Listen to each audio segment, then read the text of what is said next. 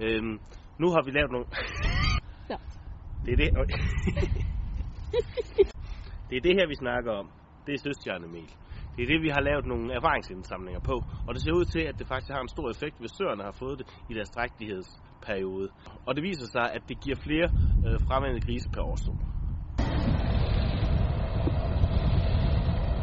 Fordøjelige proteiner og ikke mindst omega-3 fedtsyre. Så vi kan lave en god alsidig sammensætning med, med en god fedtsyreprofil, som produktive dyr også har brug for jer. Hvor kan det bruges henne, og hvor får du mest ud af det? Smågris.